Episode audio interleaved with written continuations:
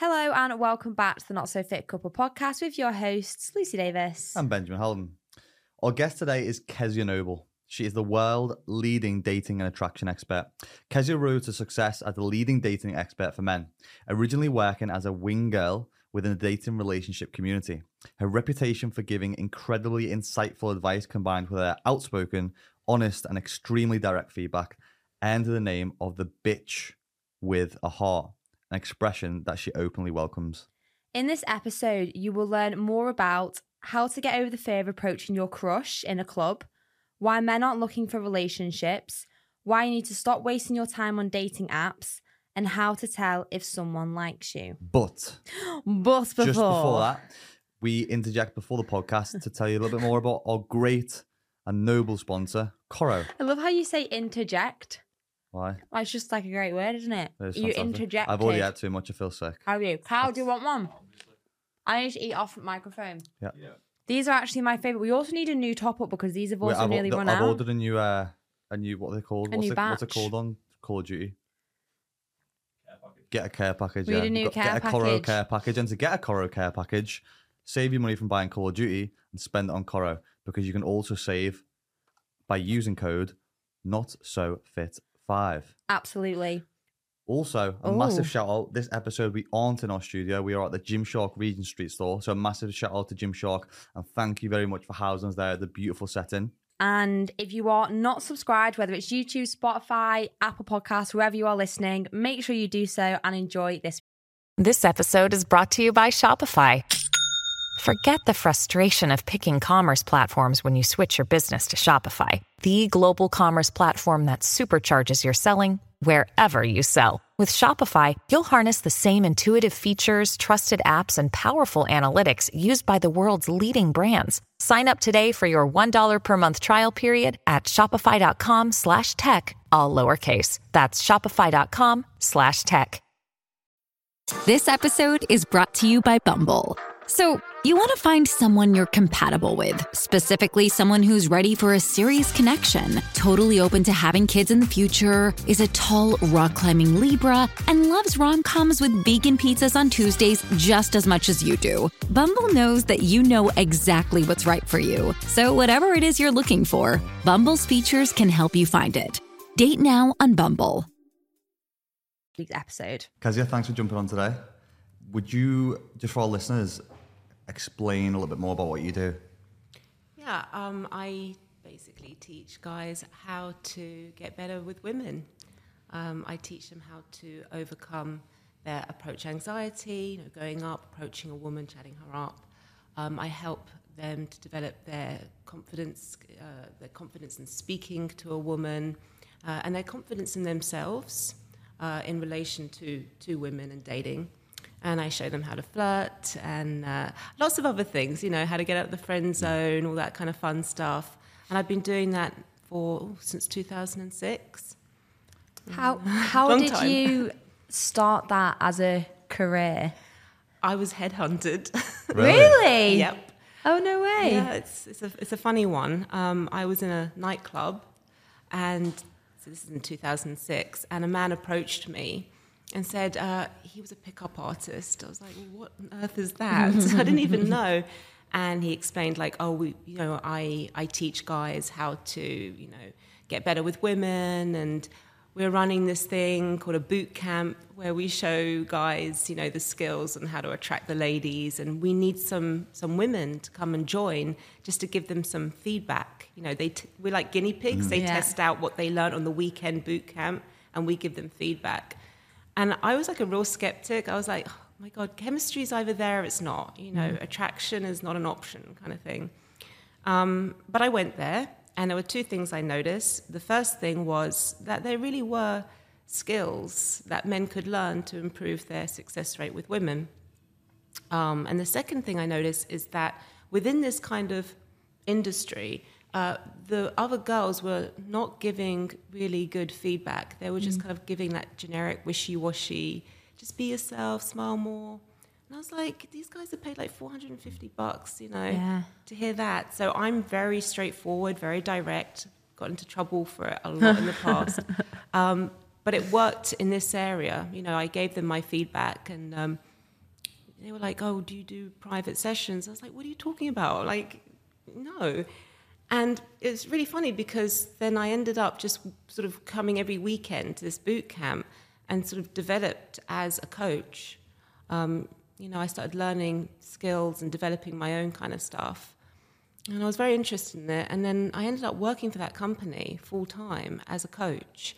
And then I set up a little YouTube kind of uh, channel on the side, you know, just doing kind of little advice videos. And that really grew. I was not keeping an eye on it at all. And it was like, so I was like, oh, I'm on 100,000 followers. Yeah. and that's when a publishing company contacted me, offered me a book deal. And I was like, okay, this is my, this is 2010, this is my opportunity to, you know, detach myself from the company and start up my own company and my own coaching team. And the rest is history. Wow. What- That's what are the amazing. I was headhunted, wasn't I? Yeah, kind yeah, of. kind of. But then you've obviously made it your own anyway. What are the benefits of a woman giving men dating advice over like another male giving men advice? Um, okay, so I think both are good, but with a woman, um, she can give you an insight into the female mind and how female desire works. Personally, if I wanted to get advice on how to attract men, I would go to a man, as long as he wasn't being phony. 'Cause A lot of female dating coaches are phony. Like they'll say this kind of nice stuff to guys. Again, it goes back to that generic advice. Um, with someone like me, I think men, once they've sort of made that decision that they've got a problem, okay, they're not doing well in a certain area of their life, and they've put their ego to one side, I think then you can be very straightforward with guys. They don't want you to go around houses with advice. Whereas I think with women, they slightly you have to be slightly a bit more careful when you're giving advice. Um, also, men can um, be uh, not be as objective. I don't think so. A lot of not all, but a lot of male dating coaches, especially, and this is like a rising problem I've noticed, um, have you know experienced you know negative you know relationships with mm. women, and they sort of carry that pain with them, and they mm. have a very sort of blurred perspective on women Quite biased. quite misogynistic. Yeah. Yeah, bias, exactly. It's not objective. Um, whereas, well, I haven't had a relationship with a woman in that way, so I'm not carrying any kind of like emotional baggage with me, so I can just look at it a lot more clearly. Mm. I feel like sometimes as well in that industry, like whether it's classified as male pickup or just men coaching men, sometimes it can almost seem a bit seedy coming mm. from the other side, and there's there's other intentions there when it's a guy giving other, other advice on how to how to pick up women. Mm. You know, it can look seedy. I don't think that's very fair though, because I think a lot of them are coming from a good place and they're just trying to help other guys. But I do, I, yeah, the optics can be quite bad. Yeah. I think that comes from even when I was like 20 and I was seeing some of the stuff like a lot of the dating advice from that sphere, I suppose, was mm. How to make more money, how to fuck more women, and how to get mm-hmm. more jacked. And I think that potentially gave it a bad reputation during that time, especially when I was maybe seeing stuff online. what kind of year was that, so I can get an idea of? So probably, I don't know, about 10, 10 15 years ago. Right. Okay. Well, yeah, it's sort of developed into the manosphere and red pill now, which Yeah. is far worse.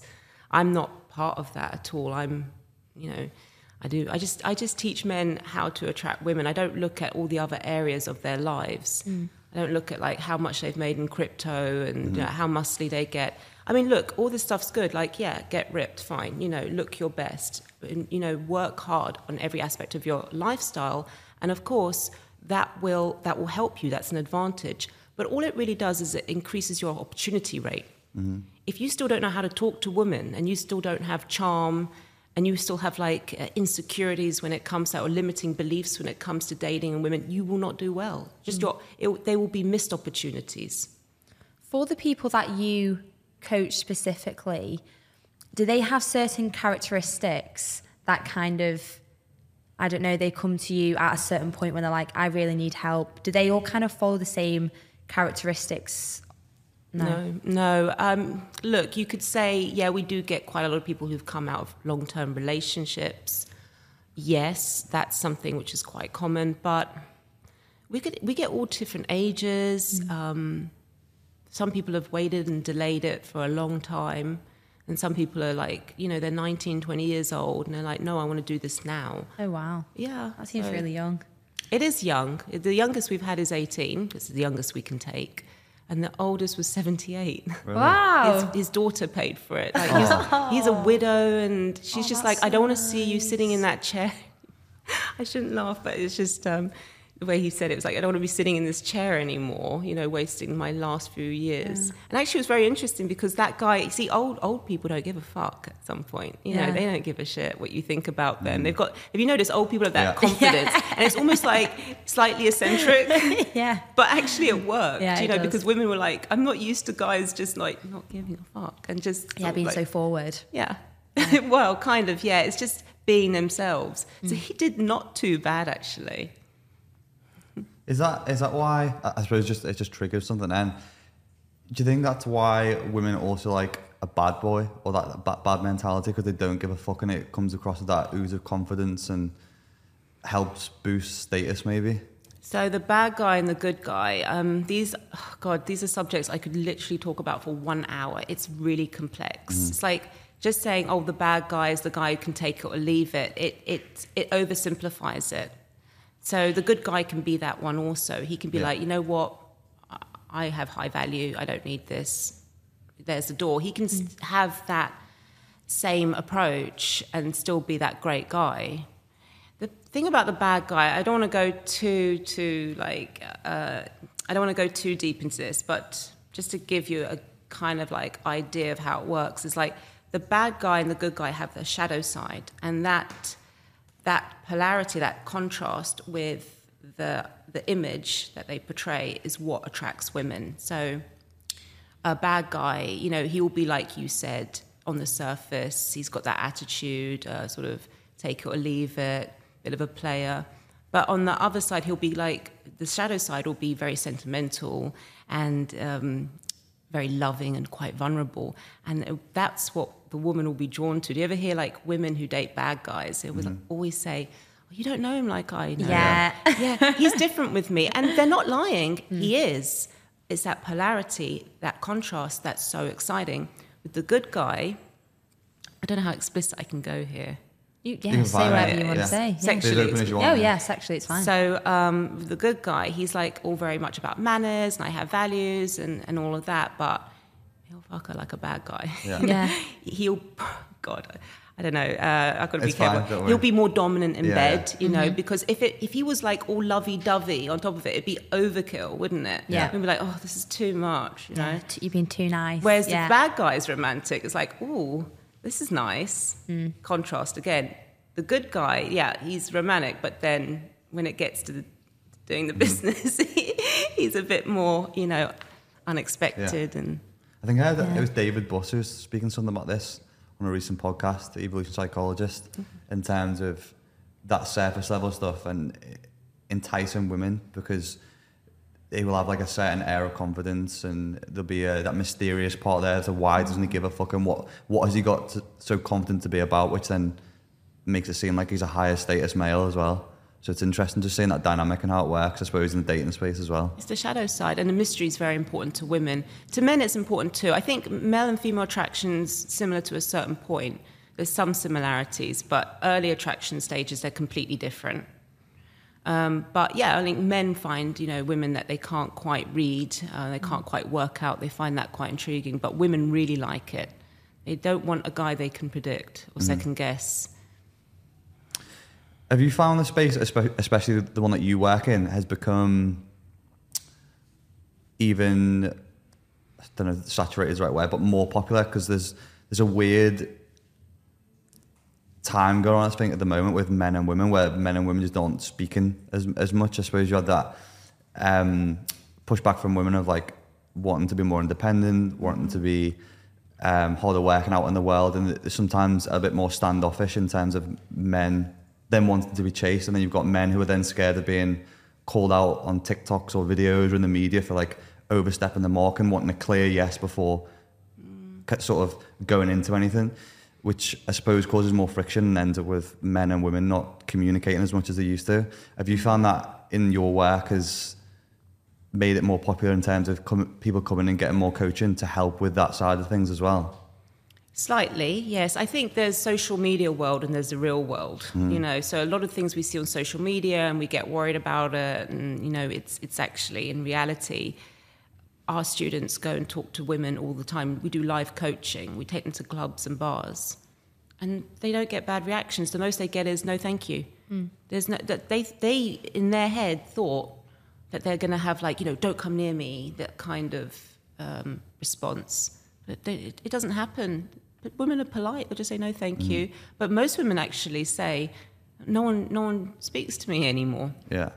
So it's it's very funny because, like I said, I've been doing this for a long time, and we found that in the early stages it was more difficult because women were getting hassled more, Yeah. Mm-hmm. chatted up more.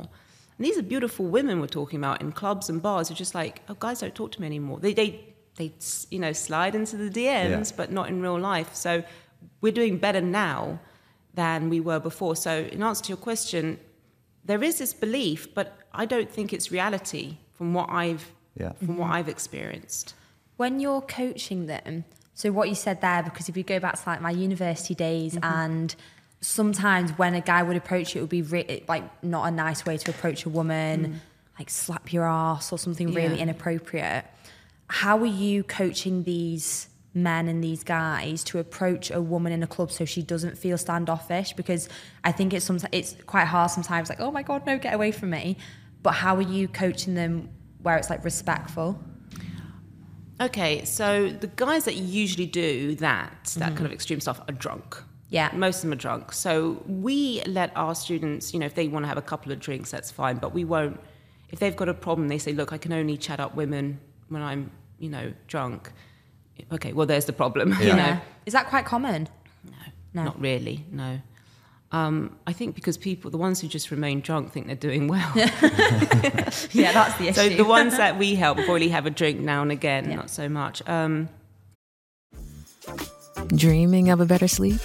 Tossing and turning is not your destiny. And Olly is here to help. Olly invites you to sink into sweet, sweet slumber to improve your mental and physical health and overall wellness. More than just melatonin, Olly's ingredients help you unwind your mind for a delightfully dreamy drift off. Sleep is on the way at Olly.com. That's O L L Y.com. This episode is brought to you by Kia's first three row, all electric SUV, the Kia EV9, with available all wheel drive and seating for up to seven adults. With 0 to 60 speed that thrills you one minute and available lounge seats that unwind you the next. Visit kia.com slash EV9 to learn more. Ask your Kia dealer for availability. No system, no matter how advanced, can compensate for all driver error and or driving conditions. Always drive safely.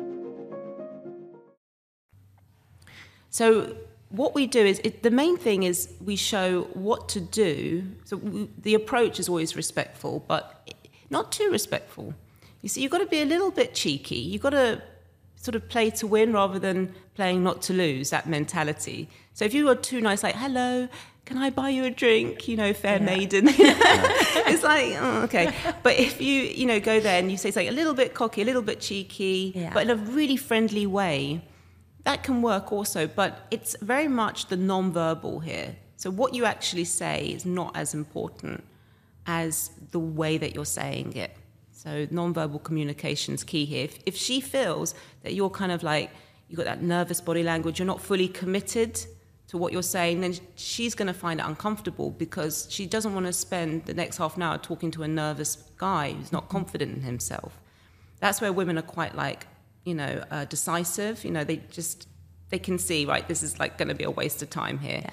So uh, we work very hard on how they're saying how they are uh, delivering the opening line but something that we teach which really is quite a game changer is how to react if she says no thank you so i always tell my students there's two ways that men react when a woman does this it's either sort of low level anger, which is like frustration, like, oh, you know, fine, whatever. Mm. believe it, God. Yeah, and then that's it. And then she's like, well, I'm glad, you know, I, I didn't pursue that. Um, or they'll be really apologetic, like, I'm really, really sorry, I didn't mean to disturb you. The best thing to do is to sort of break what she's expecting, break that autopilot, and just say, you know what, that's fine. I just wanted to come over to say you're absolutely beautiful. Have a lovely evening. Big smile, almost that, that kind of like regal confidence, and walk off.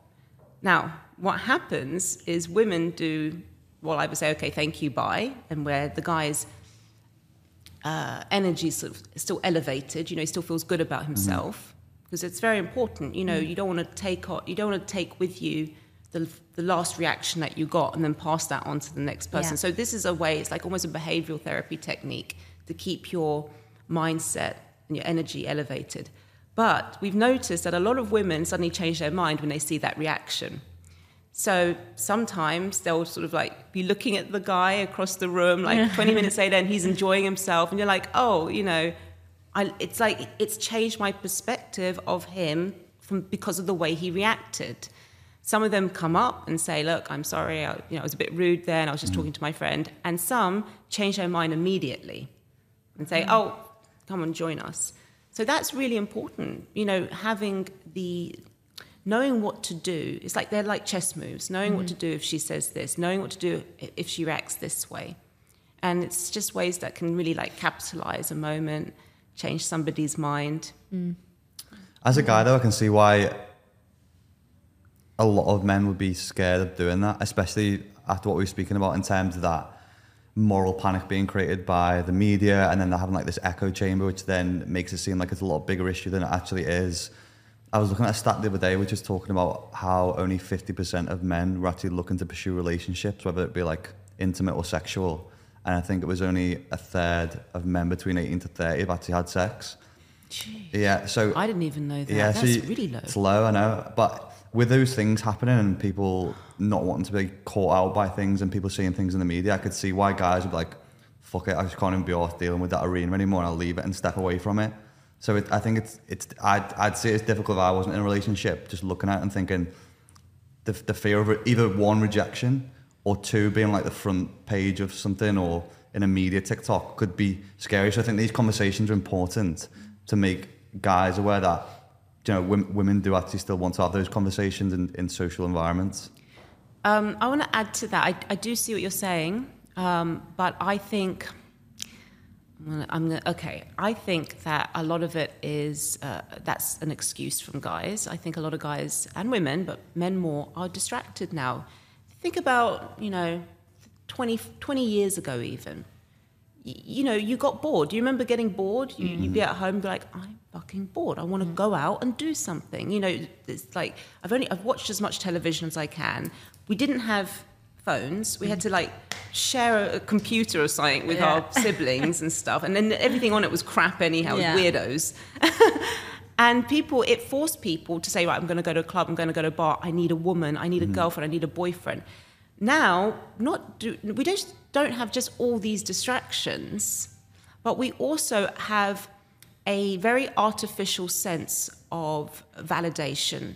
So, 25 years ago, even like 20 years ago, a woman would have to go out to a bar, look nice, look a club, to sort of feel validated, to feel sexy, to feel like guys uh, find her attractive. Now she just has to put a picture up on Instagram. That's it, and and it doesn't even have to be a particularly good picture. You see, so it's all kind of like we're getting all our desires met. We feel that we're getting them all all met, our desires and all our sort of, uh, you know, we feel like, well, I've got so many friends. You know, well, do you really, or are they social media yeah. people? But it, it's an artificial sense that we're doing well, that things are are good.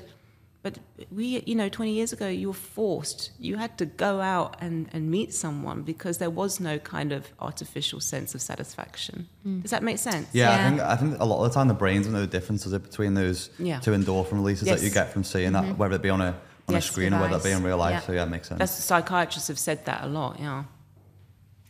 Um, how much does I suppose whilst we're on talking about social media and apps, how much do dating apps play into this sort of arena that we're speaking about, and how there's been, I suppose, especially for men, hardship in finding mates or going out or having this fear of rejection?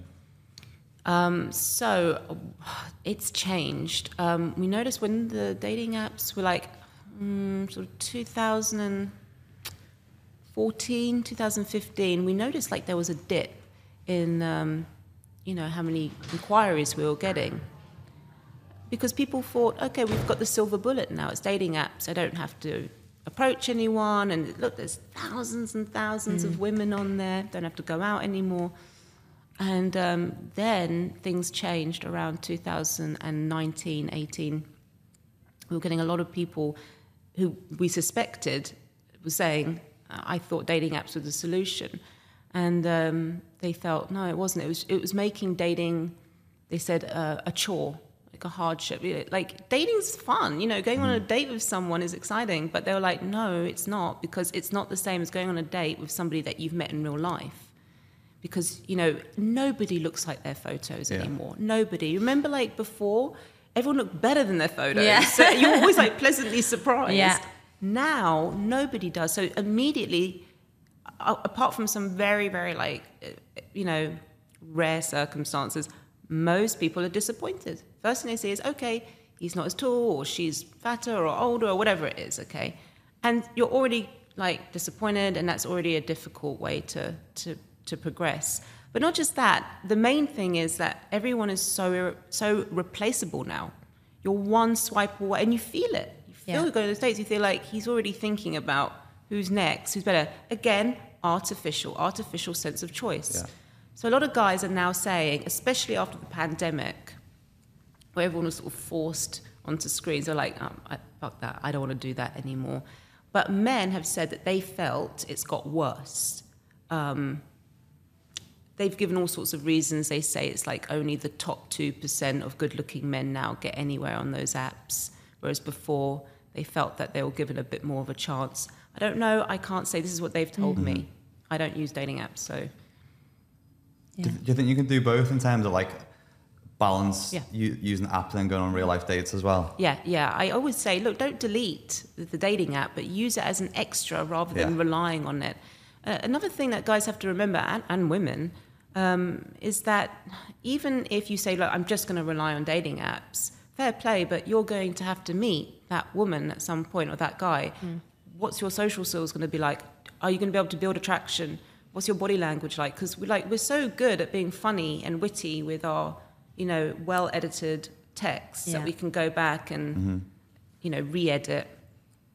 But in reality, thinking quickly and, and having that kind of ability to, to be witty and have that strong, impactful kind of banter, mm-hmm. that's, that's a muscle that needs to be, you know, it needs to be used. Yeah, it's Just- almost a skill, isn't it? Being is. able to go on a date and having actual conversation, being able to look in someone's eyes. Like a lot of people now, they, they kind of look all over the place because it's not a skill that you would get from just having a dating app. And people talk for months on dating apps and then like, oh, let's meet up. It's like, oh my God, I don't.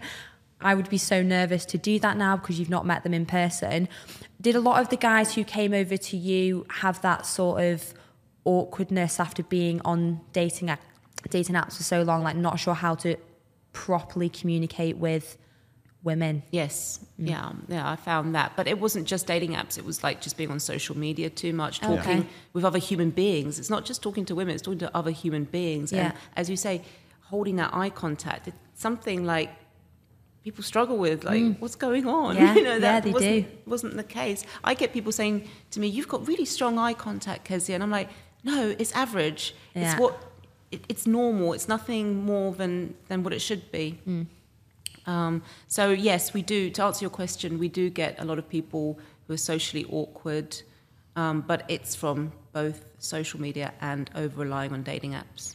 One of the questions that I wanted to bring up, and it's not social media related, but it kind of is, is just the unrealistic expectations of things like porn because it's not spoken about that much. We've spoke about it on a previous podcast once, I think. Um, but the whole expectation of, more specifically, I think young guys who watch porn growing up and then reality, you know, we don't all have the bondage and it's not all like it is in those circumstances. Um, how do you kind of deal with that whole sphere? Because I'm assuming quite a lot of the guys think it is what it is and it's not that. Yeah. Um, God, uh, I'm not against porn or anything like that, but it's the abundance of it that is a huge problem. You think about it, and I sound like such an old lady here, but you know, back in back before, you know, guys had to like find one video or something, and they'd watch that video to death, and Yeah. or a magazine or something. Um, so it was always there, but it was kind of like in a healthy, you know, doses. Now it's just on tap. It's every, yeah, they can just go on their phone and, and watch it. And what it does, which is more worrying, I found, is it decreases their kind of, um, what is the word? Uh, desires? Is that the word? Impetus? What's the word? A desire to go and actually meet a woman because they're, get, they're getting, they're satisfying Yeah. themselves all the time. Um, I've seen that a lot. I've had a student recently, and you know, I'm not going to give you his name, so I can speak quite openly about him. Um, 37, watches porn, uh, watched porn a lot, so he decided that he was going to get an escort. This is before he did my my program to get an escort who was a porn star. So he goes, I picked her. She was my exact type. You know, I was like, well, and he's like, couldn't do it. Could, couldn't physically do it Why was because that? he's so used to jerking off the porn. Ah, okay. Oh, So being- wow. Yeah. And so it wasn't anything to do with the woman. She was, you know, exactly. She was like a porn star. He got so yeah.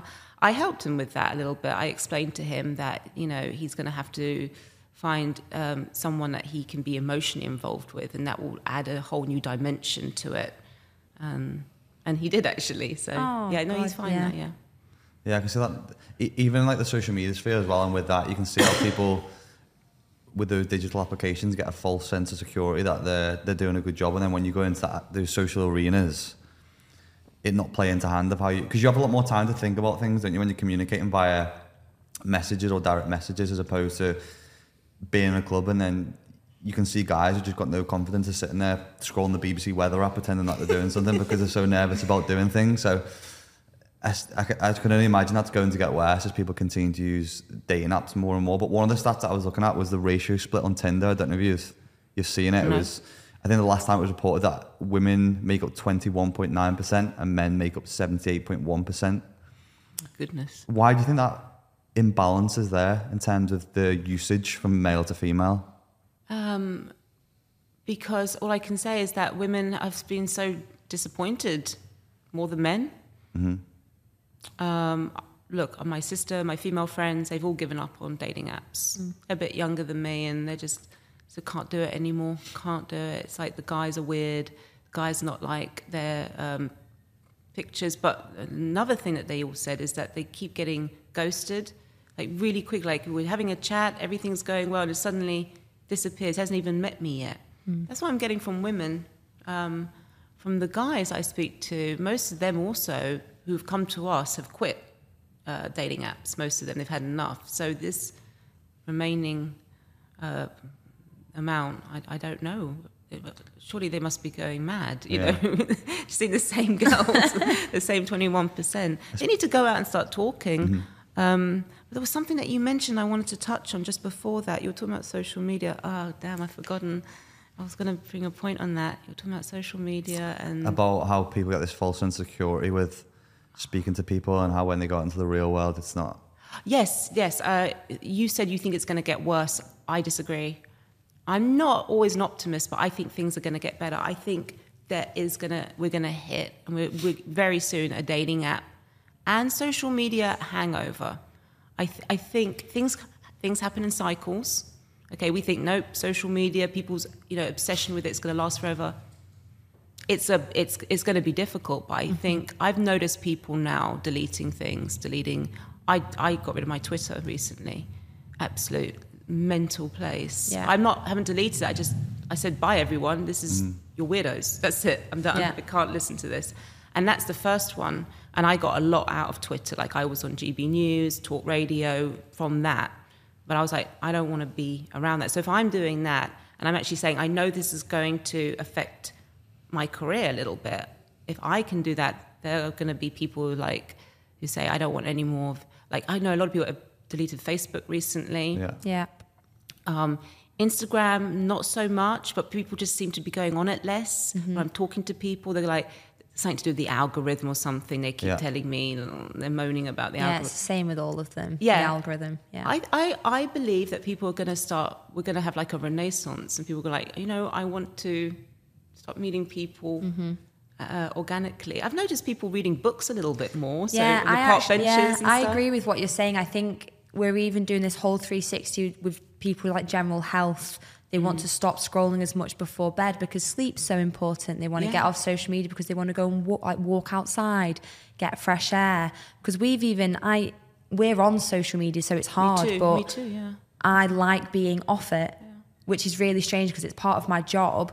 But I love just like posting and then putting my phone down and going out for a walk or talking about something that isn't social media related. So, which again would be better for dating because if more people are getting outside, they're in the park, they meet, they walk past someone, whatever it is. So I, I can kind of agree Post with and that. ghost. Yeah. Post and ghost. Yeah. I um, met my two last boyfriends in the park. Did you? Yes. You So it does happen. Did know. you go up to them or did they Oh, come no, up no, to no. you? I never approach men.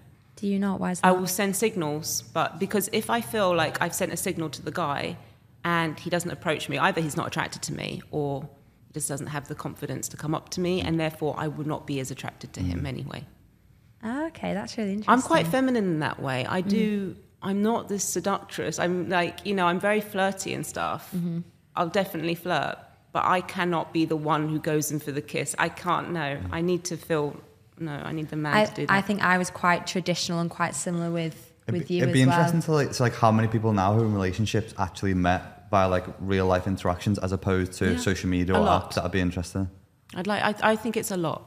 I think it's a lot. The only thing on that social media part is, is some people then go from social media into like these forums and dark spaces, and you get like the incel, black pill, Yeah, oh, all, that, all those kind of things, which is just another whole world altogether. And you get these other societies of NoFap and things like, that, and you wonder how much they're also impacting people's future for relationships and finding an ideal partner as well.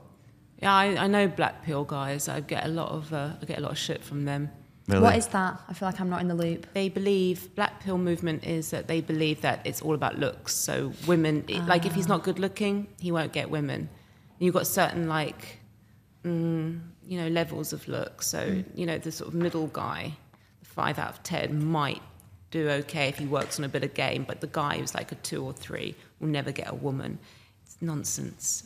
Women, women for men because they're looking at it through how male early stage attraction works. Men are predominantly fixated on a woman's looks. So, whatever her defects are, her looks will eclipse that. to a certain extent, they Yeah. will. Men are looking for looks, number one, availability and compliance. This is not relationship, that's something else. But the early stage, uh, the selection process, that's what they're looking for. Women, it's much more multi layered. They're looking for how he makes us feel. Mm. How does he operate the room? How does he handle other people? You know, how does he look at me?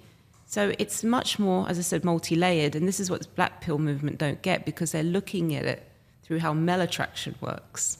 Do you think so? Over the past couple of years, and this is a topic that is crept up a lot recently, as women have become more successful over like the past five, six, seven years, or whatever it is. There's this whole stat and study, and everyone talks about it that women are now dating across and up, which means the pool for men picking women and women choosing men is really small. Um, but what is your opinion about the whole dating pool for successful women? So I actually did a video about. I haven't released it yet, but I just recorded a video about how to attract a successful woman. Um, I always say to guys, don't. The mistake that most men make when they meet a woman who's very has a successful career is they'll start overpraising her on it. Oh, that's brilliant. That's fantastic, and they'll focus on on her career and talking about that. And she doesn't need that kind of validation because she's had it already. I always say focus on what are the um, the motivational triggers for her to become successful. Make a deeper connection with her. I always say focus more on the roots rather than the blossom. So all this stuff that she's achieved, this is all kind of like superficial value. Yeah. Focus on what her motivations, what triggers her, and be more curious about that. Also, show familiarity with, uh, you know, that you, yeah, big whoop, you're a successful woman. It's not 1950s, you know. Yeah. Great, but I'm not like dazzled by it. I'm not in awe of it. I'm not intimidated by it. That's the only way. If you start like, oh yeah, fantastic, wow, I love alpha women like you and stuff like that, just like, okay, you know, you're becoming. Um, you want to. So basically, you need to equalize uh, the power dynamic. And you're not going to do that if you're not a successful man and she is successful and you just keep talking about each other's line of work. You've got to talk about the passions, the emotions behind it, and that way you can connect better. There's no common ground if you're just talking about the careers and, and, and her success, if you're not a successful guy. Yeah.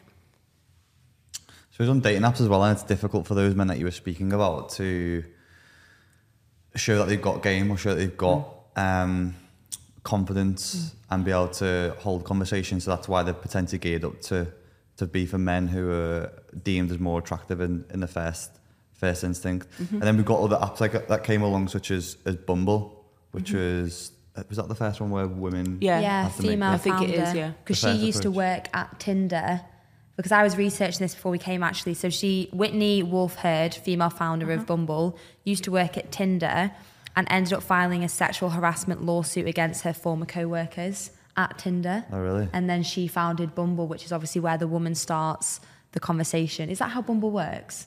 But that, I, I, fi- I don't know if this is just me thinking, but I find that weird because you usually, to, or it's expected that men make the first approach, isn't it?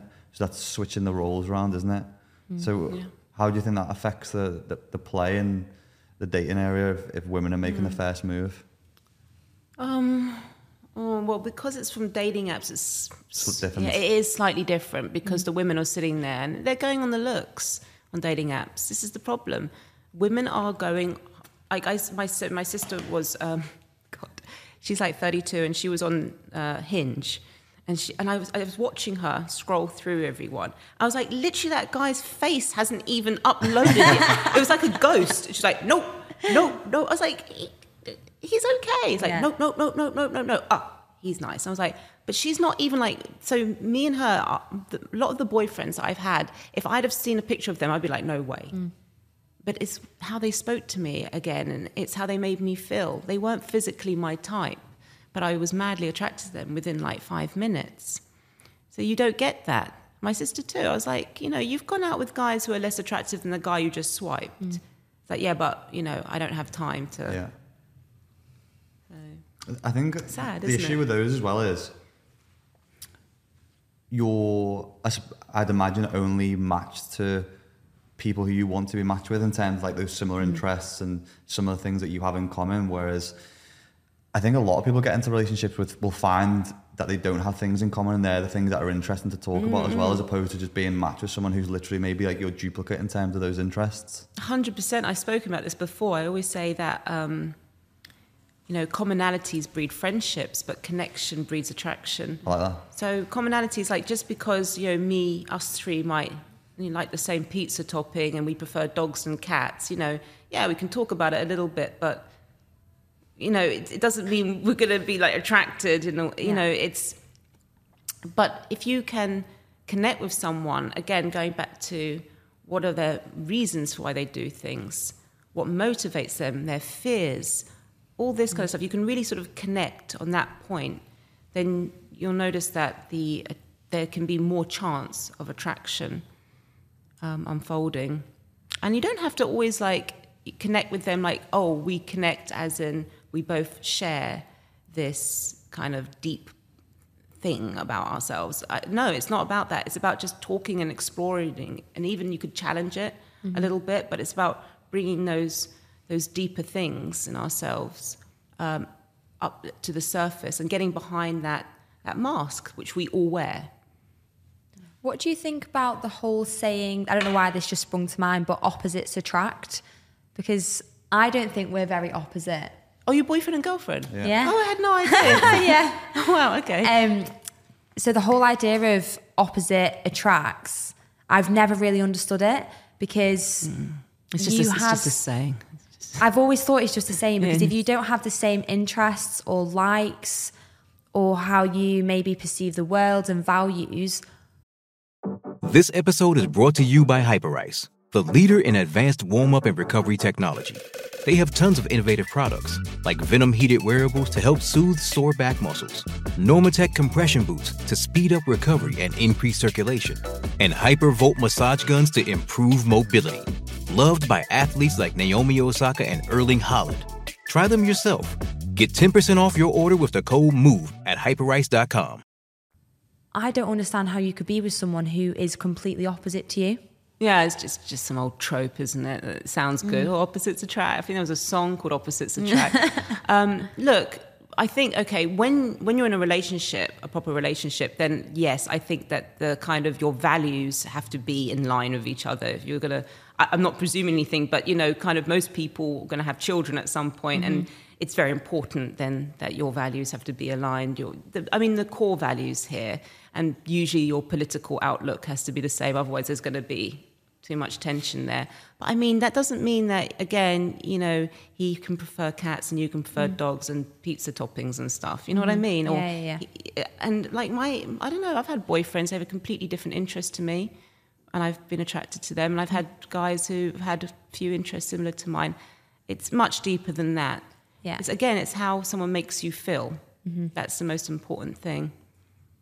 With the guys that you work with then, Kezia, how many of them, or is there, a split between how many will come for looking for a relationship and then how many are just wanting to go out and have casual sex? Because I think to ignore the fact that some guys do want that is would be, be blind delusionalism, wasn't it? In terms of evolutionally, men are here to spread their genes. Like that's the basic instinct of a, of a guy. So them wanting to go out and have more sexual partners is, is going to be a part of their, their DNA to want to go out and do that more so maybe than opposed to what women will be. Um, so we, I do not cast any judgment on my students. They come to me, they say, "Look, I just want to be like betting beautiful nineteen-year-olds." I'm like, "Okay, fine, whatever. That's what you want. That's what you want." But um, I'm seeing a lot more guys now wanting relationships rather than sleeping around. Mm. You do have it. You do have it. But if I was going to try and put it into like a percentage, I would say 25, 30% want to play around, and the others are looking for a relationship. I think the pandemic had a big effect on that. I think that whole thing of they were alone or something during lockdowns, and they were like, I never want to be in that position again. I don't know. I, I don't really ask them why. I just give them what you know they want. Um, so there is a change there, yeah. But a lot of them understand that in order for them to, you know, um, have a healthy relationship, they need to like get all that out of their system first. Hundred percent. Yeah, you don't you don't want to meet the the one and still be frigid and fearful and not have the experience both intimately and emotionally to Yeah. not be able to then provide with. Yeah, when you find especially with men more than women. I think men want to definitely like kind of get out of their system and say, okay, I've done that now. Now I want to settle down, and I realise that women are not much different from each other Mm-hmm. ultimately. And now I want to find something that's a bit more substantial.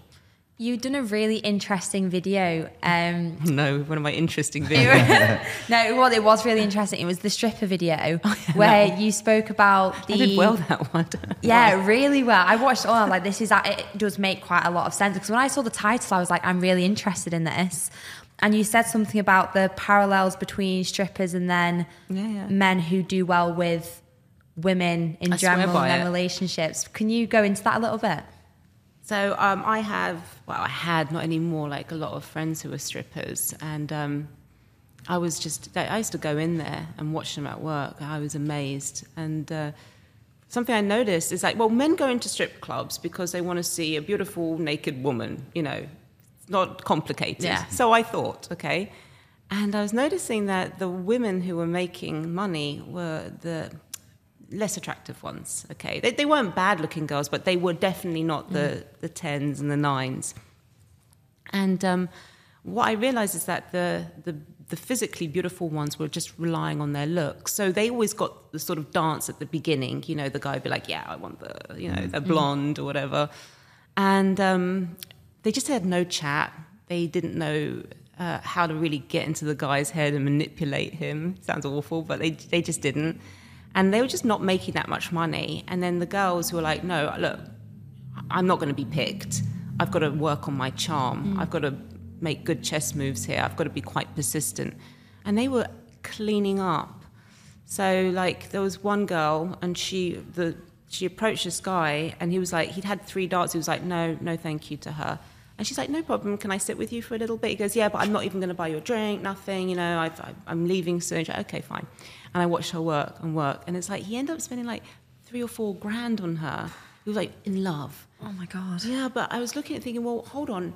Men are more concerned about looks than women are. So if men who are literally going into a strip club to look at good looking women, not to find love or anything like that, can suddenly be, you know, um, at the mercy of this woman, you know, who he didn't even fancy to begin with, then men can do this to mm. women. And I noticed another thing in those strip clubs. the- So many of those beautiful women were crying so much. They were like, "What's wrong with me? I'm so ugly. Why are guys saying no to me?" Yeah, yeah. Never seen so many beautiful women cry as in a strip club Wow. because they've gone there thinking, and they are Yeah. beautiful girls. You know, why am I not getting dances? Like, well, he just saw three other beautiful girls before you. It's timing. Don't take it personally, kind Yeah. of thing. But they, they just think it's all about looks. Yeah, they it- take it as rejection. they take it as rejection. They take it very personally, and that's another thing. I always say to my uh, students, don't take it personally. If they say no, no, fine. You used what I taught, you know, that kind of response, and move on. And the the strippers who are making a lot of money had that exact same mindset. They never took anything personally. The guy would be like, no, thank you. And they'd be like, no problem, big smile on their face. Can I join you? You know, very clever. Whereas the beautiful ones would be like, oh, suit yourself, you know. and they'd be Yeah. Like, oh, mug, you know, you- you're watching going, no, play the game. Yeah. It's a game. So is it, I guess there may be an element there of people looking at who's who's the catch and who's popular because I think, Oh, no, not in this one, no. but in in like real life scenarios, Oh, okay. um, I guess it doesn't matter so much for men because men in clubs will go after like the same person, not give a shit. Like two, Yeah. like the same friendship group will go, will go after the same girl. But Yeah. do you think that differs for women though when they're looking at a guy who's getting a lot of attention from? Yeah, from sorry, I see what you mean. Yeah, no, women are massively influenced by how other women react to a man, mm-hmm. hugely. Whereas a man, he will be like attracted to that woman and he doesn't care if other men are not interested in her. He's attracted to her, that's all that matters. But women, they can see a guy and they might not be that attracted to him at first, but they're like, oh, but all the other women kind of are into him. He's got That this kind of thing. status, Yeah. power. There's mystery, intrigue there. Um, yeah, that's much more influential with women than men. You can disagree with me, by the way, if you. feel No, I do anything. agree mean, with that. Yeah, 'cause let's be honest. we- yeah, no, we've spoke No, that, about ma- it. that, It's that makes sense even from like a, a celebrity and social media point of view because Yeah. if people have like I guess social media is literally Mm-hmm. a digital version of like how popular someone is. Yeah, when I go to a club and I see a famous person, I mean, it's like the other guys don't exist. Yeah, yeah. It, it, it, it- literally, this guy could be like some person on EastEnders that no one even watches, you know, EastEnders, and they this so this guy's from EastEnders, this guy's from EastEnders, and suddenly it's like all the women are kind of in that area. I've seen, I've actually seen that, so big deal. Fame is power, isn't it? Yeah, hundred mm. percent. Yeah. With with that fear, then you were talking about before, or the rejection. I know you're speaking about from the stripper's perspective. For people who are going out and making that first move, the biggest fear will be be of rejection. I think, especially for a lot of guys, it'll be the the kind of build themselves up in a mm. club and they'll even Yeah, have a yeah. couple of drinks, and it's like the the big deep breath before the plunge. How can people overcome that initial fear of rejection that will stop a lot of people from making the first move? What would be your like simple tips to to be able to deal with that? So you have to detach yourself emotionally from it. You have to. You have to become like reptilian with it. um, it takes time. It takes a lot of time. You've got to keep doing it. And what happens is you've got to feel the pain, feel the burn, keep doing it. And then what happens is you start to become immune to the pain. Okay, this is what actually one of the strippers told me. She said the first time she was rejected, it hurt. She carried on, carried on. She goes, "No, I don't give a damn." You know, you become hardened to it, and that's what I teach my students to do: is that they need to keep approaching, keep approaching. Now, once they don't feel that pain and they're emotionally detached from it, they can start making better decisions. That's the second phase. The first one, they're so um, controlled by their emotions and their fears that they, they don't do a good job. The, the woman just sees nerves, you know. Yeah. And so he keeps doing it, and then, okay, fine. Okay, she rejected me, she rejected me. Okay, what do I need to do now? He's got clarity. So it's like the fog of fear is lifted, and he mm-hmm. can see things clearly. He's not angry with her. He's not blaming this person. He's blaming himself, but he's doing it in a way which is constructive. Like, what do I need to do now? What did Kezia say? What did this coach say? Okay, next time I'm going to use this technique. Next time I'm going to do that. Again, it's it's emotionally detached. It's reptilian. It's almost um, it's very contrived. But you have to do that. You have to get to that point. So it's not easy. Some people it's quicker than others, but uh, the process is quicker than others. But um, it, it well on our seven day course, for instance, it's very very intense. So we get it done within like a couple of days. But if you're doing it on your own and just practicing, it can take about a month to get over that fear. Yeah, to get over that pain. Got to get rejected. Got to get it. it's like rejection in any part of life. Like you go for job interviews and you keep getting rejected, but then if you just don't put yourself out there, you're never going to get the job because rejection in general life is really just like uncomfortable and painful. But as you said, keep doing it, keep doing it, keep doing it. It just becomes normal. It's like okay, yeah, fine, like no worries, Yeah. and then you move on from it. But yeah, it's that initial keep going, keep going, don't It's take hard. it to heart. Yeah, really hard. But the most important thing is once you get to that point that, that you said, which is like, okay, fine, let's carry on. That's the point when you're at your most powerful mm. and you can start saying, what do I need to do now? Because if you've got the ego there and you, you're sort of blaming everyone else, then you're not going to get anywhere. You're just going to be focusing on the external factors. If you look at the internal and say, right, what do I need to do now? What do I need to change? um, that's when we've noticed that the results start coming in for the guys. Of the, those sort of micro reactions start changing. They're like holding a woman's attention a little bit longer. They're not getting rejected so quickly. Baby steps. Yeah. But what happens is it creates um, a positive feedback loop. So when they start getting those reactions, it starts boosting their confidence. Mm-hmm. So, mm-hmm. So after you had like that rejection after rejection after Yeah. rejection, mm-hmm. you're like, okay, I'm I've come numb to the pain. yeah, yeah. How do you then move on to that next step? Because people will still be, still be in that position. And okay, I've got over the initial fear of the approach, and I can deal with that now. But how do I continue, or how do I make this conversation move forward onto the next step? Well, that's when you probably need some coaching. You need to watch videos, you come on my courses, whatever. But yeah, you start reading about what do I need to do. So let's take it back to the strippers. Um, so my friend, uh, the one who just absolute transformation. It was so funny. I noticed she watched people a lot. Okay, she watched and she would watch what are they doing, the good ones. What do I need to learn? So again, ego to the side. What are they doing right? What can I do to implement that? And I she used to ask questions. She told me to some of the other girls, like, "What did you say to that guy?" And uh, okay, that was interesting. And that's how she improved. So it's not about okay, now I am not uh, scared of rejection. I'm gonna do well. It doesn't work like that. You will do slightly better because you don't have that fear anymore. Yeah. So you will naturally do a bit better. But yeah, you've got to go and learn the skill. It's like with anything, isn't it? You have to keep Learning a language, it. yeah, yeah, learning it, learning a skill. Because some people naturally aren't very flirty. They're not very flirty people, and I don't know. Do you Mm. have to teach people how to flirt? But yeah. Yeah, yeah. you not, do. That's But in, in a way that is aligned with who they are. Like if you're an extrovert, you can do love bombing. yeah. What's love bombing? Oh. It works on me terribly. I'm a sucker for love bombing. Uh, love bombing is when you kind of overdo it, and you, it's almost like pantomime. You're overdoing how much you fancy the person, like it's over the top. So, um, but if you're an introvert, it would look really weird. It's not aligned. So, an introvert, you know, I'd give them something a lot more subtle, how to flirt. You know, like um, maybe a little bit non-verbal rather than verbal.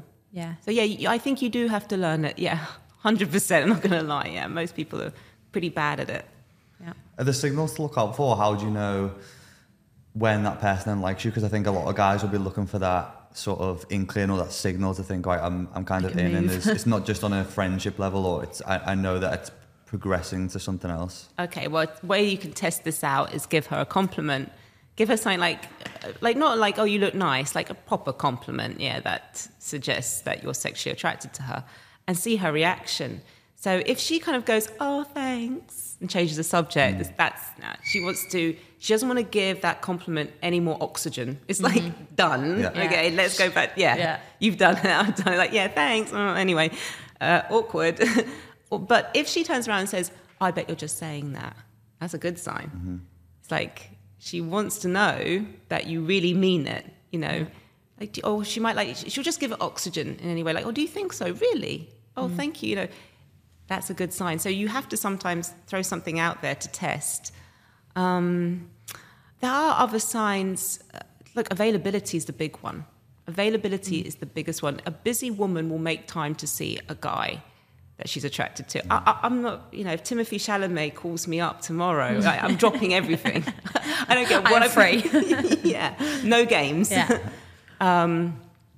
So yeah, if you like, if you notice, like, you, if you say to her, "Oh, look, um, I'm really busy this week, but I'm I'm free on Friday," She's like, "Yes, Friday," you know, that's a good sign. Yeah.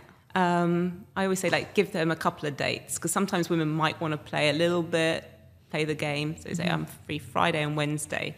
That's a good way also.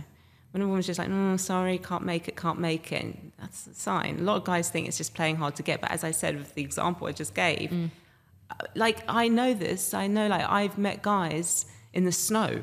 Like hmm. literally, I, I remember we had that blizzard Yeah. in 2018. I Yeah. met this guy. I was like, I have to go on a date with this one. He was famous and all the rest of it. And I was like trudging through the snow, literally. And I was like, it, this is real. This shit Yeah. is real. Like we'll do it, and we'll meet them anywhere. It's like, oh, do you wanna?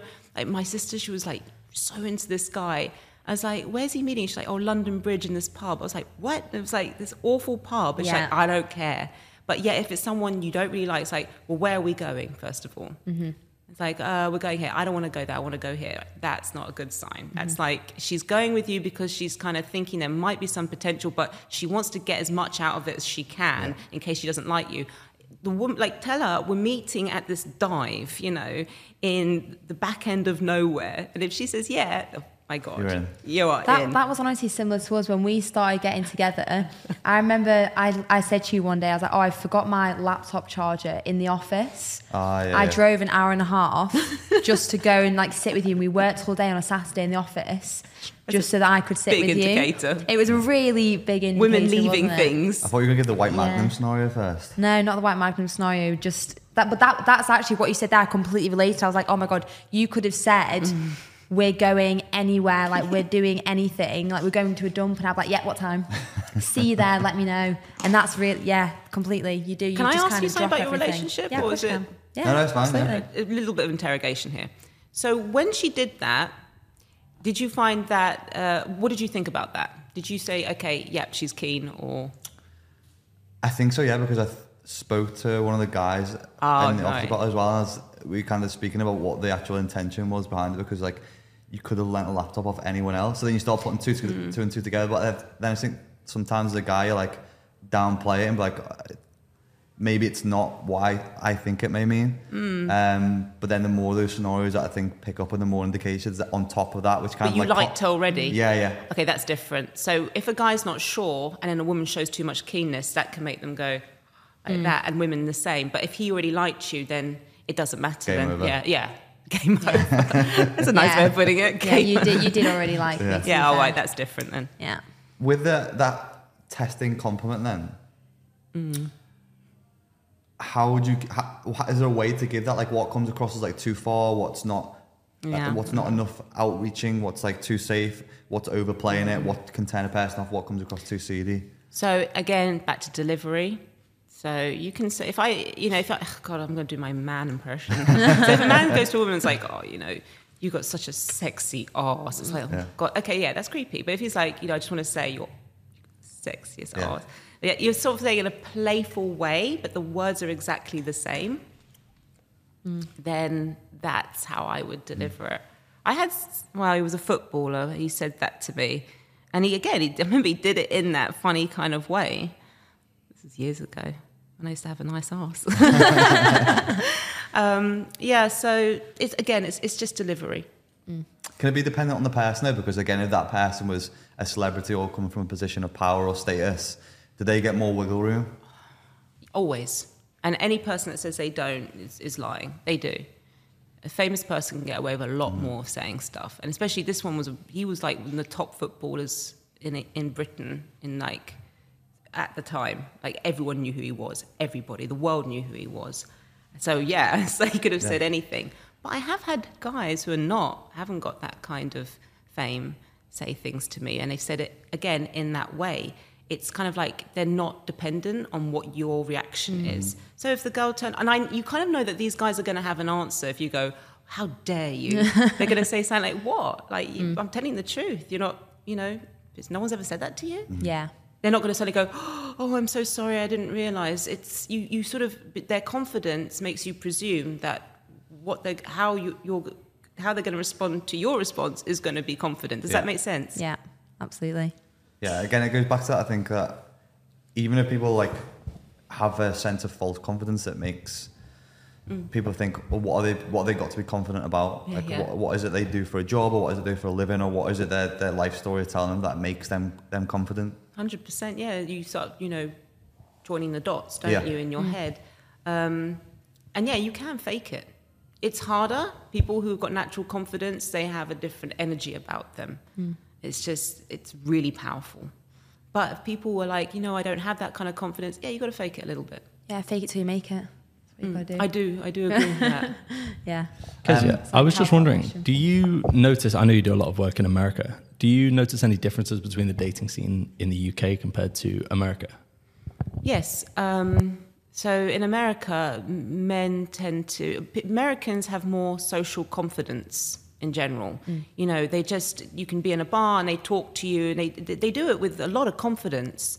So men, um, they have a go get, go, go get attitude. What's the word? Go getter? Yeah. Go Go getter, get Yeah, it. go getter attitude. It's just in the American psyche. So if they see something they like, they go for it. Um, and you know, it's like you snooze, you lose. If someone else is not going to talk to that hot girl in the bar, I'm going to go talk to her. However, what I've noticed because we've run a lot of boot camps in America is that it's much easier for them to approach and sort of get some, you know, some conversation going, some connections. It's harder to escalate any further. In Europe, including United Kingdom, it, it's different. So it's harder to approach and get in there. But once you are in there, it's easier to escalate and and turn it into something mm. romantic. It's because in America, it's like everyone's socially confident, so it gives this kind of false sense of like something's it's, it's going well, and then suddenly it's like, okay, bye, thank you. Mm. Yeah. I even noticed that as a woman there. Like, I'll be. Have you have you been to America? Yeah. But if you we love especially it. LA, Yeah. right? And you're mm. talking to someone, you think, God, this is my best friend. Yeah. And suddenly, like, you're dead to them, you know, because like their their taxis come, so it's like bye. Yeah. Or not even bye. It's just gone. It's Yeah. a funny, funny world. Yeah, socially they are a lot different. Even like when I recognise when we went for like, I get up in the morning and walk to the supermarket. People will just stop you and have conversation with you. If you do it over here, people look at you like you've got a dick on your head or something. Yeah. People But hold on, hold on. You're from Liverpool. Yeah. Ben is. You're not. No, I'm like Chorley, Lancashire. Oh yeah, now I can Yeah. hear. Sorry. So, but in Liverpool, I'm sorry, that is the friendliest people. I went to Liverpool. It's like everyone talks to each other, so you must be a little bit used to it. That might be because you're a woman as well. Uh, depends. No, I saw them talking to each other. I saw some funny things in Liverpool when I was there. Yeah, depends where you go. You'll see some Yeah. different sites. No, yeah, yeah, I didn't. I didn't go to the the rough bit. the rough parts of every city. Uh, one last question: How do men and women women differ in generating arousal? How do men and women differ in generating arousal? Okay, can I have some context there, please? So, me, I, I- think even from looking at other people um, and friends, when one on one with a woman, like I think they'll think that they need to touch her in certain areas, or touch a knee, Right. or touch a, uh, touch a shoulder. in- in Right, I see, okay. that makes sense. So women, it's a lot more psychological. Men, it's more physical. So you can get a man in the mood pretty quickly. You just have to dim the lights a bit, yeah, mm. and just sort of give him a look, suggest something, and, and they're, they're in the mood like mm. that. They weren't in the mood, now they are in the mood, a bit like a light switch. Mm-hmm. And a lot of men think that women are going to be the same, like, oh, you know, I'm going to I'm going to put some flowers out. Women like that. And I'm going to dim the lights. Of, this song's going to turn her on. I know that song's going to turn her on. It's like, no, we're not men. Yeah. Ours is much more psychological. It's a slow build up. Um, it, again, it's the way he makes us feel rather than what the settings are. I mean, the settings sort of can enhance an experience if you already like the guy. It cannot make us like the guy. It cannot say, oh, you put on that record and you've dimmed the lights. I'm now attracted to you. No, we have to. It's it's a, it's much more. It's it's. It, it doesn't have to be a long process, but it's a it's a different process. It's more of like an emotional, like not connection, but there's something there where like you spoke about something that's like quite deep, and then that makes you quite attracted to the guy because they've listened to you talk about different things. Is that kind of That's one of them. There's Yeah. lots though. Yeah. It's about his availability. It's about his, um, you know, is he, you know, what do other women think of him? Am, am I in this situation with a man that other women really desire? All these kind of things. It's so multifaceted. So that's the difference. Um, but I think I do teach something called the upside down triangle, which both men and women use, which is really powerful and it works on a really kind of like subtle level. I did it. Uh, did you see? I did it. Um, Celebs Go Dating. I, did it on that, that guy show. from Made in Chelsea, and I gave him an erection. no, he said I have one now, and I'm surprised they kept that in. Yeah, yeah. But that's not with me touching. That's just with doing this look. what's the what's the upside down triangle Well, theory? I can't. I, I can't show it now. But people, you're going to have to research it. Men and women can do it. This is the thing. Yeah. It works really well. Mm. So I teach my students how to do that, how to look at the woman in a certain way without actually changing what they're saying. And what it does, it creates like a shift in the energy. And it's a good way to see if the person's interested in you or not, because if they feel like, okay, there's something's changed here and I don't quite know what it is, but I'm not comfortable, they'll basically just take a step back. They won't even know what it is. And that's a good, great way to show that, okay, she's not ready yet. She's not interested. But if she kind of like does it back to you or she's she's getting closer to you, that's an indicator that she is interested. Mm. Yeah, I think it can it can feel so complicated, and I think it's it's easy to see why, especially men, end up in this place where the the stats will suggest sort of backing away because they just don't underst- understand the game or they feel like they've been put off by certain things. So I think having this conversation definitely will make more Yeah. men feel at ease to either approach or just understand a little bit more what maybe what women want and how to approach women not looking at what we want but what is what women want. Does that make sense as well? I hope so. I hope so. Just on that note, where can more people find you in general? Uh, website kezia-noble.com and then all my links are there for my Insta, Facebook and my YouTube channel. And uh, don't even bother looking at my Twitter there 'cause it's not there Don't anymore. you don't use Twi- Twitter Twitter's, anymore? A, Twitter's a minefield in itself anyway. Yeah, Twitter's a a weird one, but yeah, no, honestly, it was really, really interesting to talk about Thank these you. topics because I also feel they're not spoken about that much Mm-hmm. as well, and they're so important. Like people get scared to talk about strippers or porn or dating, and these are such open conversations. We've probably got a few listeners thinking, right, yeah, I'm going to join the the seven day course and things Yeah, like I, that thi- as I well. think, like you said at the start, that even for a lot of women, they'll be very PC in the feedback to give to guys because they're Mm. scared of being cancelled, they're scared of the woke brigade or whatever it is. yeah So it's that's that's i've got to emphasize that that is that is social media Yeah, yeah. world Mhm. in reality it's That's all most people see it's nowadays. so different i know it's my one message to your your followers is that this is this is not happening okay our students are not getting slapped in the face they're not being you know there's not some woke woman Yeah. screaming at Mm. him or something it's it's really pleasant responses it's telephone numbers we're getting you know it's the worst case is like sorry i got a boyfriend Yeah. big whoop that's happened since you know men have been chatting up women that line i used it the other day when someone said really sorry i'm married even though i'm not i just yeah, okay but you know it wasn't rude or anything Yeah. person okay carried on spoke to the next woman Yeah. Yeah, absolutely. And I think it's a really, really good message to share as well. But yeah, thank you so much for everybody who's listening, watching. Make sure you subscribe, share, tag us all, obviously, when the podcast goes live. And again, such a massive thank you. Thank you, Kezia. Thank You're you. wonderful.